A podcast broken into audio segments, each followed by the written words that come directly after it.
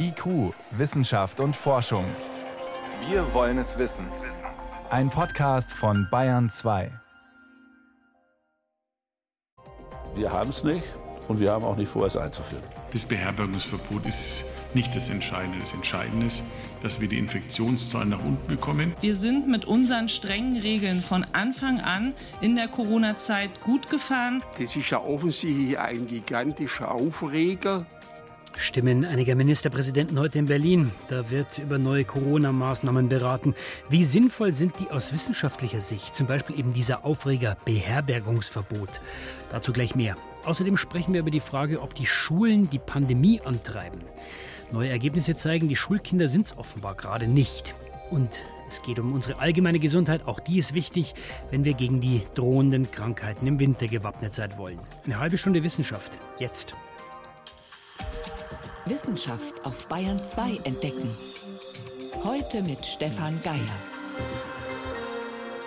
Berlin ist Corona-Hotspot. Ab 50 neue Infektionen pro 100.000 Menschen in 7 Tagen wird ja dieser kritische Wert gerissen. Der Bezirk Neukölln zum Beispiel hatte vorgestern 142. Berlin ist aber auch Hotspot der Corona-Diskussionen heute. Kanzlerin Angela Merkel trifft die Ministerpräsidenten der Länder von Angesicht zu Angesicht. Ziel der Gespräche ist ein neuer Plan zur Pandemiebekämpfung, jetzt wo die Dynamik ja wieder ziemlich Fahrt aufnimmt. Da ist viel im Vorfeld in die Runde geworfen worden. Besonders umstritten ist dieses sogenannte Beherbergungsverbot, sprich Menschen aus Corona-Hotspots müssen als Gäste in Hotels zum Beispiel abgewiesen werden. Kann man diese und andere Maßnahmen sinnvoll unterfüttern mit wissenschaftlichen Daten?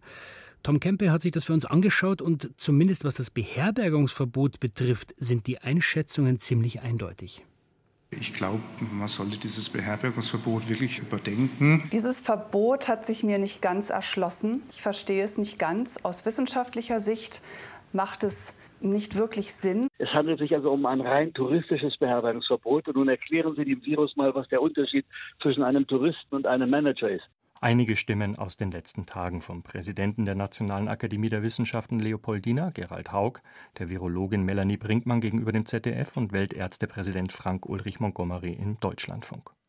Die allgemeine Einschätzung: Reisen im Inland und Aufenthalte in Pensionen, Hotels oder Ferienhäusern konnten bisher nicht als große Treiber des Infektionsgeschehens ausgemacht werden. Auch die Zahlen des Robert-Koch-Instituts dazu, wo sich Ausbrüche ereignet haben, weisen eher auf das private Umfeld, wie etwa Feiern hin, als auf den Wochenendtrip ans Meer oder den Familienurlaub im Bayerischen Wald. Und da ist genau das Problem, dass nämlich in einem Hotel sehr wohl die entsprechenden Hygiene- und Abstandsregeln eingehalten werden können. Aber bei privaten Unterkünften ist das schon wesentlich schwieriger. Und deswegen geht dieses Beherbergungsverbot epidemiologisch gesehen eigentlich ziemlich ins Leere. So die Einschätzung von Timo Ulrichs. Er ist Infektionsepidemiologe und forscht an der Akon-Hochschule für Humanwissenschaften in Berlin. Den Fokus der Maßnahmen würde er eher an anderer Stelle nachschärfen. Man sollte sich vielmehr darauf konzentrieren, die Maßnahmen in den Risikogebieten, also beispielsweise in der Innenstadt von Berlin, besser nachzuhalten.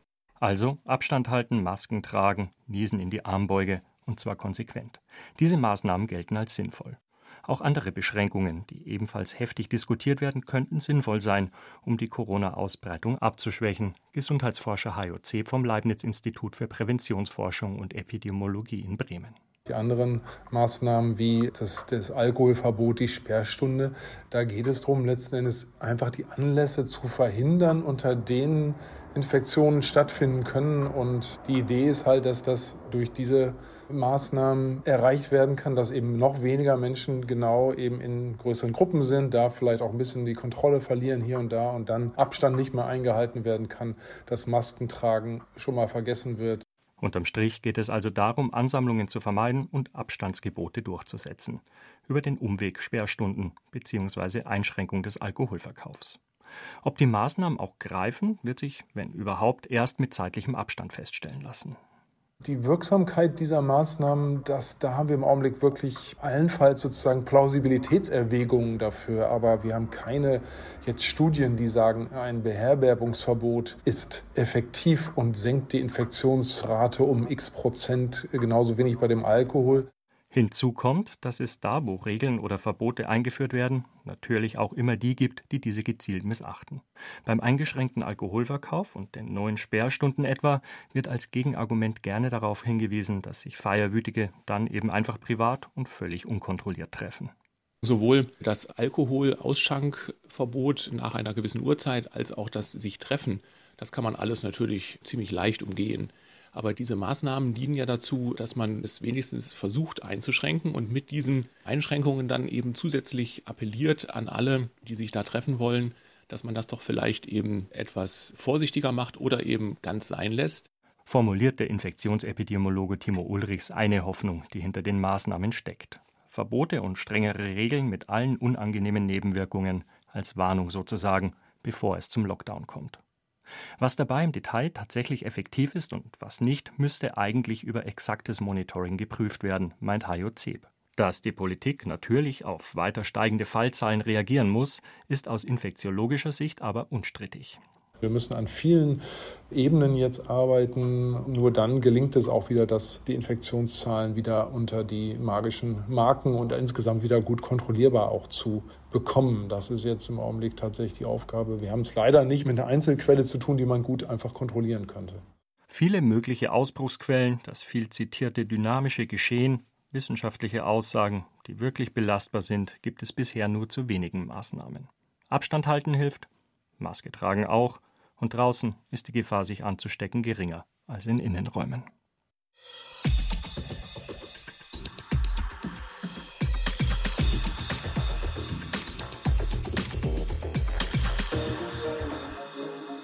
Welche Rolle spielen Kinder bei der Ausbreitung des Coronavirus? Das ist immer noch nicht ganz klar. Eine der wichtigen Fragen war immer, welche Rolle spielen die Schulen? Sind die womöglich ein Treiber der Pandemie? Die Daten darüber, die stammen bisher überwiegend aus der Lockdown-Zeit und die sind daher nicht wirklich aussagekräftig. Jetzt haben deutsche Forscher erneut untersucht, nach den Sommerferien, genauer 2 Wochen vor Schulbeginn bis 3 Wochen nach Schulbeginn. Und die Ergebnisse sind jetzt veröffentlicht worden. Hauptaussage, die Schulen sind wohl nicht Treiber der Pandemie, also die Schüler in den Schulen. Ich kann das Ganze einordnen mit Johannes Hübner. Er ist leitender Oberarzt am Haunerschen Kinderspital in München, war kurz vor der Sendung zugeschaltet. Meine erste Frage, überrascht Sie dieses deutliche Negativergebnis, also dass die Zahl der Infizierten insgesamt nicht bedeutend nach oben gegangen ist, nur weil jetzt die Schulen wieder geöffnet worden sind? Ich bin davon nicht überrascht. Die Dinge, die wir gesehen haben bisher, haben eigentlich alle in diese Richtung gedeutet. Jetzt ist natürlich die große Einschränkung immer gewesen, was Sie gerade auch schon erwähnt haben, dass viele von diesen Studien in Lockdown-Situationen gemacht worden sind, aber sicher nicht alle. Und es waren Situationen, wo eben zum Beispiel Schulsituationen untersucht worden sind, bevor der Lockdown war. Es gibt auch Länder, die gar keinen Lockdown gemacht haben. Und insgesamt war eigentlich immer der Eindruck, den wir gewonnen haben, dass Schulen kein wesentlicher Herd für die Ausbreitung von Coronavirus sind. Was lernen wir denn jetzt daraus? Also, dass Kinder wirklich gar keine große Rolle spielen, wenn man sich die Dynamik der Pandemie anschaut? Kinder sind sehr viel weniger betroffen, sind sehr viel weniger krank. Die Deutsche Gesellschaft für Pädiatrische Infektiologie hat eine Umfrage laufen, wo das ständig untersucht wird. Da haben wir bisher ca. 250 Kinder, die stationär in Deutschland behandelt worden sind wegen Coronaviren. Also Sie sehen, das ist überhaupt nicht vergleichbar mit den Zahlen, die wir bei den Erwachsenen haben. Könnte man auch sagen, Herr Hübner, die Schulen machen alles richtig, weil es sind ja einige Maßnahmen in den Schulen auch eingeführt worden, jetzt nach den Sommerferien, die Corona-bedingt, ja, die Schüler jetzt mitmachen müssen. Also im Großen und Ganzen, glaube ich, kann man das sagen. Die Schulen sind sicher in einer schweren Situation, das muss man, glaube ich, auch sagen. Die baulichen Gegebenheiten in den Schulen sind sicher an vielen Stellen schwierig. Es wird immer wieder berichtet über Schulzimmer, wo man die Fenster nicht öffnen kann. Sowas ist natürlich eine schwierige Situation, aber trotzdem sieht man das bei uns. Und wenn Sie mal so die Nachrichten verfolgen, es gibt immer wieder Einzelfälle in Schulen oder es gibt auch irgendwie kleinere Gruppen von Infektionen in Schulen, aber es gibt keine großen Ausbrüche, es gibt keine sogenannten Superspreader-Events. Trotzdem stöhnen ja einige auch unter diesen Hygienekonzepten in den Schulen, vor allem die Masken während des Unterrichts und eben, wenn man sie öffnen kann, offenen Fenstern, wenn es jetzt kalt wird gerade. Sind diese Maßnahmen Ihrer Meinung nach dann übertrieben? Also Masken im Unterricht haben wir jetzt in der Stellungnahme, die wir zusammen mit der Gesellschaft für Krankenhaushygiene herausgegeben haben, nicht empfohlen. Wir haben gesagt, die Kinder sollen die Masken tragen beim Betreten des Schulgeländes, in den Gängen und sollen aber dann am Platz die Masken abnehmen. Ich denke, dass das für eine normale Inzidenzsituation, wie wir sie im Moment noch haben, jetzt in wenigen Städten sind wir auch über diese 50 pro 100.000 gekommen, aber in den meisten Städten sind die Zahlen ja noch überschaubar und in so einer Situation ist es sicher auch so vertretbar. Jetzt hat diese Studie ja in einer Zeit stattgefunden, wo wir ein niedriges Infektionsgeschehen hatten, nachdem die Sommerferien zu Ende waren. Inzwischen haben wir eine andere Situation, eine höhere Dynamik. Was können wir denn daraus für jetzt lernen? Also das ist sicher ein ganz wichtiger Punkt. Die Schulen reflektieren natürlich auch das, was in der Allgemeinbevölkerung oder in Deutschland insgesamt ist. Und das Beste, was wir tun können, um einen möglichst reibungslosen Schulbesuch zu ermöglichen, ist, dass wir Disziplin innerhalb der Allgemeinbevölkerung haben, dass wir Bereiche, die kritisch sind, einschränken bzw. gucken, dass wir dort eingreifen. Je niedriger die Gesamtinzidenz ist, desto weniger Probleme haben wir auch in der Schule. Das ist ganz klar. Aber das heißt, dann sind aus Ihrer Sicht die Vorschläge jetzt, zum Beispiel die Winterferien zu verlängern, aus diesem Blickwinkel Schule, Schulöffnung, sind die sinnvoll oder müssen wir eigentlich nicht ganz woanders hinschauen? Ich bin dann immer wieder verblüfft, wenn die Sorge aufkommt über ein Zunehmen der Infektionen, wird immer zuerst über die Schulen geredet. Es gibt andere Bereiche im täglichen Leben, wo wir viel größere Probleme haben, wo solche Superspreader-Events auch auftreten. Ich halte die Idee, die Schulferien im Winter zu verlängern, für nicht gut und nicht zielführend. Das ist für die Eltern eine Belastung. Das wirft die Kinder wieder aus der Bahn. Ich meine, die haben jetzt lange genug unter Lockdown entweder gar keinen oder nur Online-Unterricht haben können. Ich hoffe, dass wir auch im Winter einen normalen Schulunterricht machen können. Und ich wäre eigentlich dagegen, dass wir die Winterferien verlängern. Jetzt gibt es noch ein kleines Detail, das erstaunt an den Ergebnissen dieser Studie. Die zeigen nämlich erstaunlicherweise, dass nicht nur die Zahlen nicht nach oben gegangen sind, sondern im Gegenteil, dass sie gefallen sind in dieser Zeit der Schulöffnungen. Was bedeutet das? Kann man natürlich nur spekulieren, aber wir wissen, dass Kinder sich hauptsächlich im häuslichen Umfeld anstecken. Und das ist sicher weniger gegeben in der Schule. Die Raten innerhalb der Kinder sind niedriger. Insofern, wenn die Kinder die ganze Zeit zu Hause sitzen, dann sind sie sicher auch mehr in Kontakt mit den Eltern und die Übertragung von den Eltern oder von anderen Familienmitgliedern ist dann einfach größer. Das wäre jetzt so meine Interpretation der Ergebnisse. Also, geöffnete Schulen und alle Kinder in der Schule sind offenbar kein Antreiber der Pandemie. Das zeigen die Zahlen einer neuen Studie. Diese Zahlen einzuordnen, dabei hat uns Professor Johannes Hübner geholfen, leitender Oberarzt am Haunerschen Kinderspital in München. Herr Hübner, ich danke Ihnen für das Gespräch. Vielen Dank. Bayern 2. Wissenschaft schnell erzählt. Dafür ist Jenny von Sperber ins Studio gekommen. Jenny, los geht's mit einer der wenigen erfreulichen Folgen der Pandemie. Sowas gibt's auch. Ja, zumindest eine erfreuliche Folge von den Maßnahmen gegen das Coronavirus. Nämlich, dass der CO2-Ausstoß weltweit in dieser Zeit deutlich zurückgegangen ist. Nämlich im ersten Halbjahr dieses Jahres um 8,8% im Vergleich zum Vorjahr. Knapp 9%. Klingt jetzt nicht so viel. Ja, doch, 8,8%, das ist schon viel. Das ist der größte plötzliche Rückgang, der je gemessen wurde. Weil kaum jemand mehr geflogen ist oder mit dem Auto gefahren ist. Ja, also im Bereich Verkehr sind die Emissionen am meisten zurückgegangen, tatsächlich um 40%. Mhm. Im Bereich Energie auch sehr viel, um 22%. Und sind die Emissionen auch irgendwo raufgegangen? Weil beim Wohnen zum Beispiel, weil wir waren ja alle zu Hause gehockt. Komischerweise sind sogar in den Häusern weniger CO2-Ausstöße verursacht worden, obwohl die Leute so viel im Homeoffice waren und geheizt haben. Das liegt allerdings vermutlich nicht an Corona, sondern eher daran, dass dieser Winter eben einfach ungewöhnlich warm war. Und was bringt uns das mittelfristig oder auf Dauer? Sind wir nicht eh schon wieder da, wo wir vorher waren?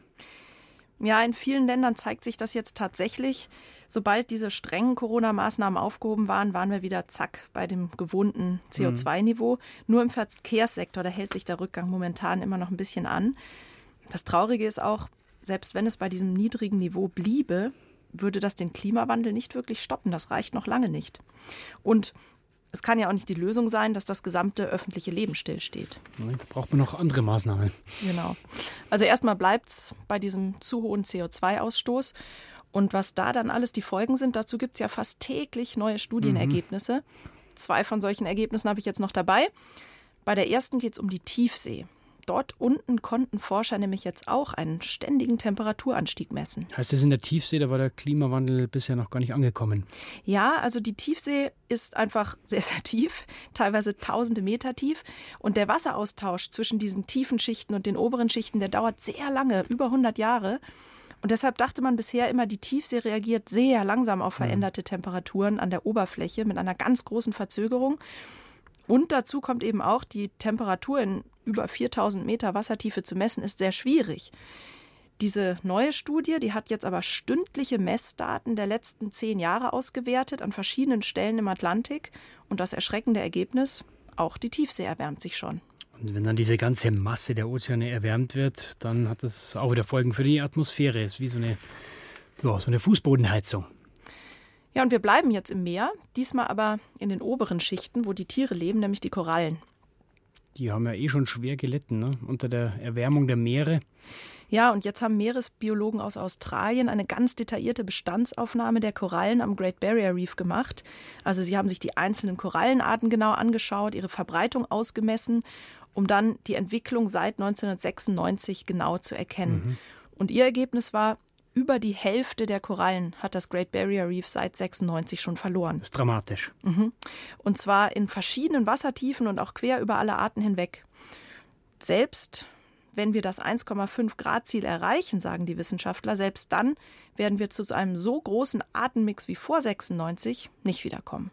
Das klingt traurig und irgendwie deprimierend und trotzdem sollten wir alles tun, damit es bei den 1,5 Grad bleibt. Vielen Dank, Jenny Sperber, für die Kurzmeldungen. IQ Wissenschaft und Forschung gibt es auch im Internet. Als Podcast unter bayern2.de. Wenn wir den Winterkrankheiten trotzen wollen, dann müssen wir fit sein. Und was da alles dazugehört und was wir alles besser machen können, dazu fragen wir jetzt Ingo Froböse. Er leitet das Zentrum für Gesundheit durch Sport und Bewegung an der Deutschen Sporthochschule in Köln. Und er ist inzwischen auch ziemlich erfolgreich als YouTuber mit seinem Kanal Formel Froböse. Und wenn jemand so viel in Sachen Fitness unterwegs ist und diese Empfehlungen auch versucht, wissenschaftlich zu unterfüttern, dann wollen wir natürlich wissen, ob er das selber auch umsetzt. Meine Kollegin Ingeborg Hain hat den Sportwissenschaftler getroffen. Herr Froböse, heute schon sportlich aktiv gewesen? Ich laufe in der Regel meistens morgens, so zwischen 6:30 und 7:30 ein Stündchen. Das habe ich heute Morgen auch schon gemacht. Die Enten haben sich gefreut, haben gewunken und nun bin ich wirklich ganz frisch und vital. Sport ist Ihre Berufung, nicht nur als Wissenschaftler. Früher waren Sie ja selbst sogar Leistungssportler, mehrfach deutscher Vizemeister über 100 Meter und 200 Meter Sprint. Was mögen Sie heute besonders? Also ich fahre relativ viel Rennrad an den Wochenenden und natürlich auch im Urlaub. Gerade in den Alpen bin ich ziemlich viel unterwegs und zum Zweiten laufe ich quasi 5 bis 6 Mal in der Woche, mache so ein Stündchen und dann mache ich immer noch ein bisschen Gymnastik, so hieß das ja früher, also Körpergewichtstraining. Prävention ist Ihr Beruf, gar nicht so einfach. Wir Deutsche gelten ja als Sportmuffel. Also wir gehen heute davon aus, dass 85% der Deutschen einen Bewegungsmangel haben und das ist einfach zu viel. Letztendlich ist die Wissenschaft in der Ebene, also quasi in der Region vor Ort, noch nicht so richtig angekommen, wie wichtig es doch ist. Bleiben wir gleich bei der Forschung. Wo sind Sie momentan ganz aktuell dran? Also ich habe 2 große Forschungsgebiete. Ich versuche gerade meine sogenannte Formel Froböse, meine eigene Philosophie in Worte zu fassen. Also Bewegung, Ernährung, Regeneration. Das ist der Jungbrunnen, den wir alle benötigen, um wirklich lange und vital gesund zu altern. Zum Zweiten beschäftige ich mich gerade sehr mit dem digitalen Sport. Diesem kurz genannten E-Sport am PC. Ist es nun Sport oder doch nur ein Computerspiel? Wenn man das reduziert darauf, was die Menschen, die Sportler, auch wirklich die Profis, das sind ja mittlerweile Profis, vor der Konsole machen, dann kann ich mal einige Dinge einfach beschreiben. Die haben so Bewegungen etwa von 300 bis 400 pro Minute, zwar nur mit den Fingern, mit den Händen und mit den Schultern, aber 300 bis 400 Bewegungen sind schon ziemlich zügig. Die Herzfrequenz geht in die Höhe und wir haben sogar Cortisolwerte, also das Stresshormon gemessen. Das ist wie bei einem Elfmeterschießen im Champions-League-Finale. Es wird wettkampfmäßig betrieben und so hat es viele Ähnlichkeiten mit anderen Sportarten. Nehmen wir nur mal das Beispiel Schach, nehmen wir nur mal das Beispiel Schießen, wo wir ja auch kaum Bewegungen finden. Also insofern ist es ein bisschen dem traditionellen Sport angenähert, aber das, was man auch zugute halten muss, die E-Sportler trainieren sehr viel körperlich, mindestens 2 bis 3 Stunden am Tag, weil sie genau wissen, ein guter Geist wohnt nur in einem guten Körper und das machen die. Erstaunlich finde ich ja, dass Sie sagen, dieser E-Sport wird in 10 Jahren den gleichen Stellenwert haben wie Fußball momentan. Das kann man wirklich sagen. Also wenn man die Wachstumsraten vielleicht nicht nur in Deutschland, sondern weltweit betrachtet, dann ist das jene sportliche Aktivität mit dem größten Wachstumspotenzial. Um Ihnen noch mal einige Zahlen zu nennen. Das Spiel FIFA, also Fußball, auf dem digitalen Monitor spielen etwa 9-10 Millionen Menschen. Das ist gar nicht so viel. Aber es gibt andere Fantasy-Spiele. Nehmen wir mal League of Legends, sehr bekannt in der Jugendkultur. Da spielen aktuell etwa 120 Millionen Menschen. Es ist kein Ballerspiel, es ist eher ein Fantasy-Spiel. Und dementsprechend erkennen Sie schon die unendlichen Dimensionen. Und gerade weil es so global umspannend ist, dass man alle miteinander vernetzt werden, bin ich ganz sicher, jeder Jugendliche spielt in irgendeiner Form, dass wir gerade so eine große Wucht in das Thema Sport hineinkommen, dass wirklich fast alle anderen Sportarten da auf der Strecke bleiben, was die Dimension betrifft. Aber ist es denn auch so gesund wie realer Sport auf dem Fußballfeld oder wo auch immer? Nein, die Körperlichkeit geht natürlich ein wenig verloren. Das heißt also, es gibt schon einen großen Unterschied. Aber ich möchte die Jugendkultur einfach umarmen. Und es ist eine wunderbare Möglichkeit, auch für die Sportvereine, auch für unsere großen Sportorganisationen, neue Jugend wieder für die traditionellen Sportarten zu gewinnen, indem sie zum Beispiel eigene E-Sport-Abteilungen gründen. Und damit hat man die Möglichkeit der Ansprache und damit auch des Marketings, so kann man es ja beschreiben, für alle anderen sportlichen Aktivitäten. Kommen wir zurück an die Hochschule, Herr Froböse.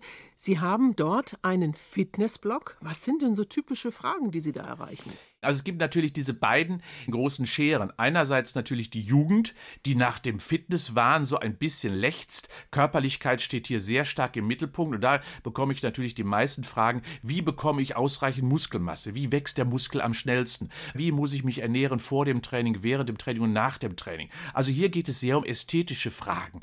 Ansonsten merke ich immer mehr, dass so ab 40, 50 Jahren die Sensibilität für den eigenen Körper, für die eigene Gesundheit wächst. Und da brauchen Sie eine gewisse Orientierung. Und da sagen Sie ja, bei Fitness reichen schon ein paar Minuten am Tag. Die soll man richtig nutzen. Zum Beispiel wie? Wenn ich 40 Etagen pro Woche gehe, das ist gar nicht so viel, das sind 5 Etagen pro Tag, dann habe ich schon ein richtiges Herz-Kreislauf-Training. Es gibt eine wunderbare koreanische Studie, die das belegt hat, die wirklich besagt, 40 Etagen pro Woche sind wie ein Herz-Kreislauf-Training und schützt vor kardiale Risiken, also vor Herzinfarkt und Schlaganfall. Das Zweite ist, dass Muskulatur sehr pflegeleicht ist und eben nicht nur ans Joggen, ans Laufen, oder ans Radfahren denken oder ans Schwimmen. Nein, Muskeln muss auftrainiert werden, weil nur Muskeln halten mobil und selbstständig. Und da Muskeln sehr pflegeleicht sind, kann man sie trainieren. Zum Beispiel durch Kniebeugen, durch Liegestütze. Oder indem ich zum Beispiel die Treppe gehe und dann alle 2 Stufen hoch mich bewege. Das trainiert zum Beispiel die Wade, den Oberschenkel und das Gesäß. Sieht also danach auch viel besser aus, die Figur. Und man verbrennt sogar Kalorien. Also, es muss nicht immer Sport sein. Und wenn es tatsächlich sportlich ein bisschen mehr sein soll, bremst halt viele dieses berühmte Haustier, der innere Schweinehund. Haben Sie auch da einen Tipp, wie man den überlisten kann? Ja, der muss dressiert werden, das ist das Allerwichtigste.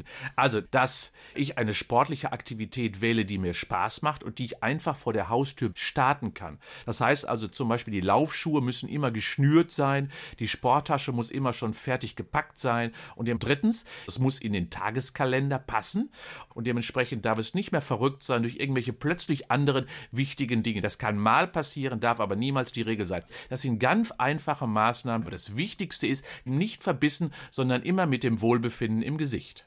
Denn der Spaß soll dabei sein. Ich bin ja heute Morgen gelaufen. Und ich höre sie immer schon kommen. Im Neon-Shirt überholen sie mich, messen ihre Herzfrequenz und sind immer leistungsorientiert unterwegs. Die fallen, wenn sie danach unter der Dusche stehen, wirklich kaputt zusammen. Wenn ich unter der Dusche stehe, bin ich eben immer frisch nach meiner sportlichen Aktivität. Also ich treibe Sport nach dem Grundprinzip der subjektiven Unterforderung. Und insofern versuche ich mich also niemals auszulaugen, es niemals zu übertreiben. Und es gibt mir immer ein gutes Gefühl, wenn ich nach diesem Motto lebe und aktiv bin. Denn nach dem Sport ist vor dem Sport. Dann wünsche ich Ihnen wie morgen früh wieder viel Spaß. Ganz vielen Dank. Subjektiv unterfordern und schauen, dass man unter der Dusche auch noch frisch ist. Das sagt der Sportwissenschaftler Ingo Froböse. Soweit war es das vom IQ-Team für heute. Am Mikrofon war Stefan Geier.